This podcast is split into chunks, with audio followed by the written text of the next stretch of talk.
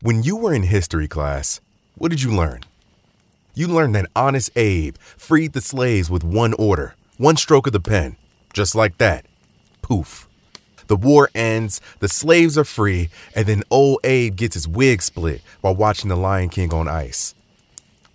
Mm, but that's all right. He died for what was right. Forever our white savior. Yeah, all right. Tell that to the quarter million enslaved people who didn't get their freedom until two and a half years after the Emancipation Proclamation. I'm Andre, and this is the Redacted History Podcast.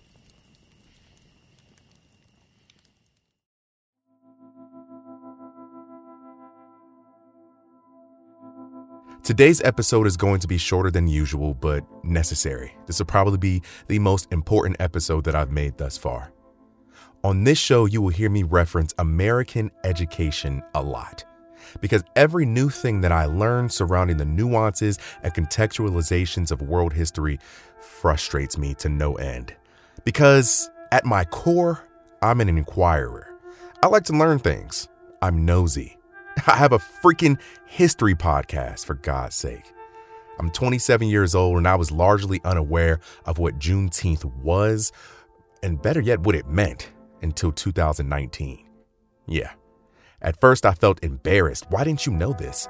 But then I reminded myself that I had a public education, a public school education in North Carolina that was probably just like yours. We learned about the Declaration of Independence, the Boston Tea Party, no taxation without representation.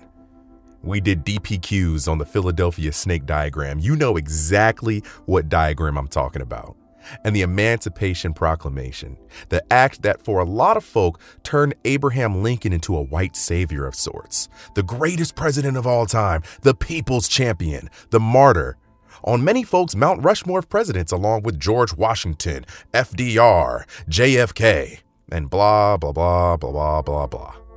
But what I think Juneteenth represents is really what America is at its core, a problem sandwich with sprinkles on it. We free the enslaved people, kind of. We pass the thirteenth Amendment, which outlaws slavery, kind of. And boom! Ding dong, the witch is dead. Meanwhile, enslaved folk in Texas don't even know they're free.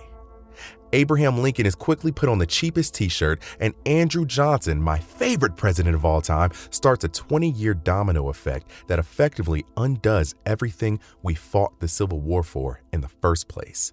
Or at least, that's how I see it. I feel like I'm getting ahead of myself. I will give more explanation and nuance to all of these other things I'm talking about in other episodes, such as, you know, Andrew Johnson, the Black Codes. Uh, bigots just make my blood boil, so if I get carried away, that's why. Yo, if you like what I do here, consider going over to Patreon and supporting me there. You'll get behind-the-scenes access to my creative process. You'll get to vote on the topics we talk about here and on TikTok. And you'll get discounts to merch and a lot of other things. So it'll be linked in the description below. Let's get back to the show. If you're unaware, Juneteenth symbolizes June nineteenth, eighteen sixty-five, the day that Union soldiers led by Major General George Granger walked into Galveston, Texas, with the news that the war was over and the enslaved were free. June nineteenth, eighteen sixty-five, two and a half years after Lincoln's Emancipation Proclamation. One of the main reasons that Texas slaves were able to be held in bondage for so much longer is that during the war and towards its end, there were not enough Union soldiers in Texas to enforce any such laws or ordinances, and enslavers knew that.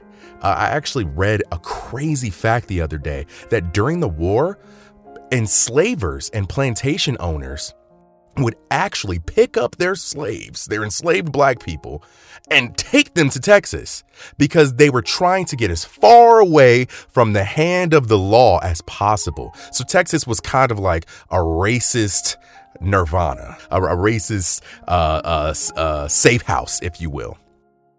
One of General Granger's first orders of business was to read to the people of Texas General Order Number three, which began most significantly with, quote, "The people of Texas are informed that in accordance with a proclamation from the Executive of the United States, all slaves are free, This involves an absolute equality of rights and rights of property between former masters and slaves, and the connection heretofore existing between them becomes that between employer and hired laborer."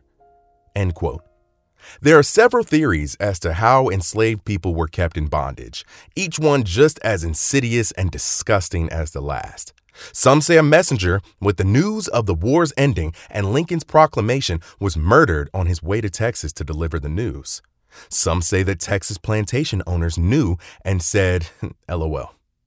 And some say that Union forces were on their way but took their sweet time so as to allow Texas plantations to reap the benefits of one last harvest. Wow. And I wouldn't put this past Union soldiers. Oh, but they were the good guys, Andre. LOL. Yeah, the same good guys who held black people in concentration camps in Mississippi towards the end of the war. Yes, black people in concentration camps. Look up the Devil's Punch Bowl. We can talk about that another day, though. And all those theories I just listed, they could all be untrue. Or they could all be true. Who knows? The no longer enslaved reacted with shock, grief, disbelief, and jubilation. Some were gone before the last syllable left General Granger's lips. Some went north, which made the most sense. Some went to neighboring states such as Arkansas, Louisiana, and the Oklahoma Territory to find long-lost family members. Juneteenth actually became a day for commemoration, with many former enslaved people making their way back to Galveston each year to celebrate.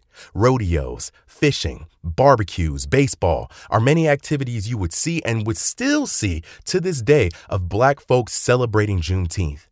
You will see events congregating around elders as they recount their stories and shared experiences. And most importantly, you will see family fellowshipping in celebration and commemoration. Juneteenth celebrations began to dwindle at the start of the twentieth century, where you'd see revisionist history happening in real time. Classroom textbooks would credit Lincoln with the official end of slavery, and July fourth began to be known widely and exclusively as the one and only Independence Day in America. But in recent years, Juneteenth has seen a major resurgence, for better or for worse. It only took the murderer of George Floyd on camera and countless other black individuals at the hands of law enforcement, and a summer-long protest in the middle of a global pandemic for Juneteenth to gain real steam. And on June seventeenth, twenty twenty-one, President Joe Biden signed the Juneteenth National Independence Day Act into law, establishing Juneteenth as a federal holiday. Yay! I will probably do a more in-depth Juneteenth episode at some point because there's so much to talk about. So much to talk about, so much nuance, context, a lot. But this short message was really on my heart. Juneteenth, to me, means accountability. It means that the fight for equality is never truly over.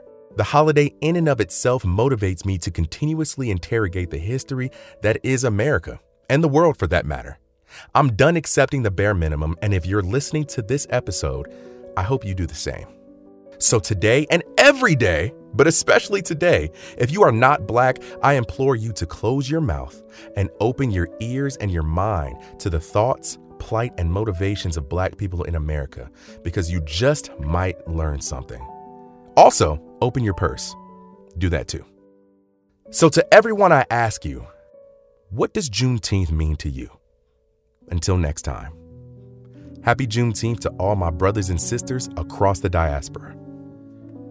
Yo, if you like the podcast, consider leaving me a rating and review. It goes such a long way.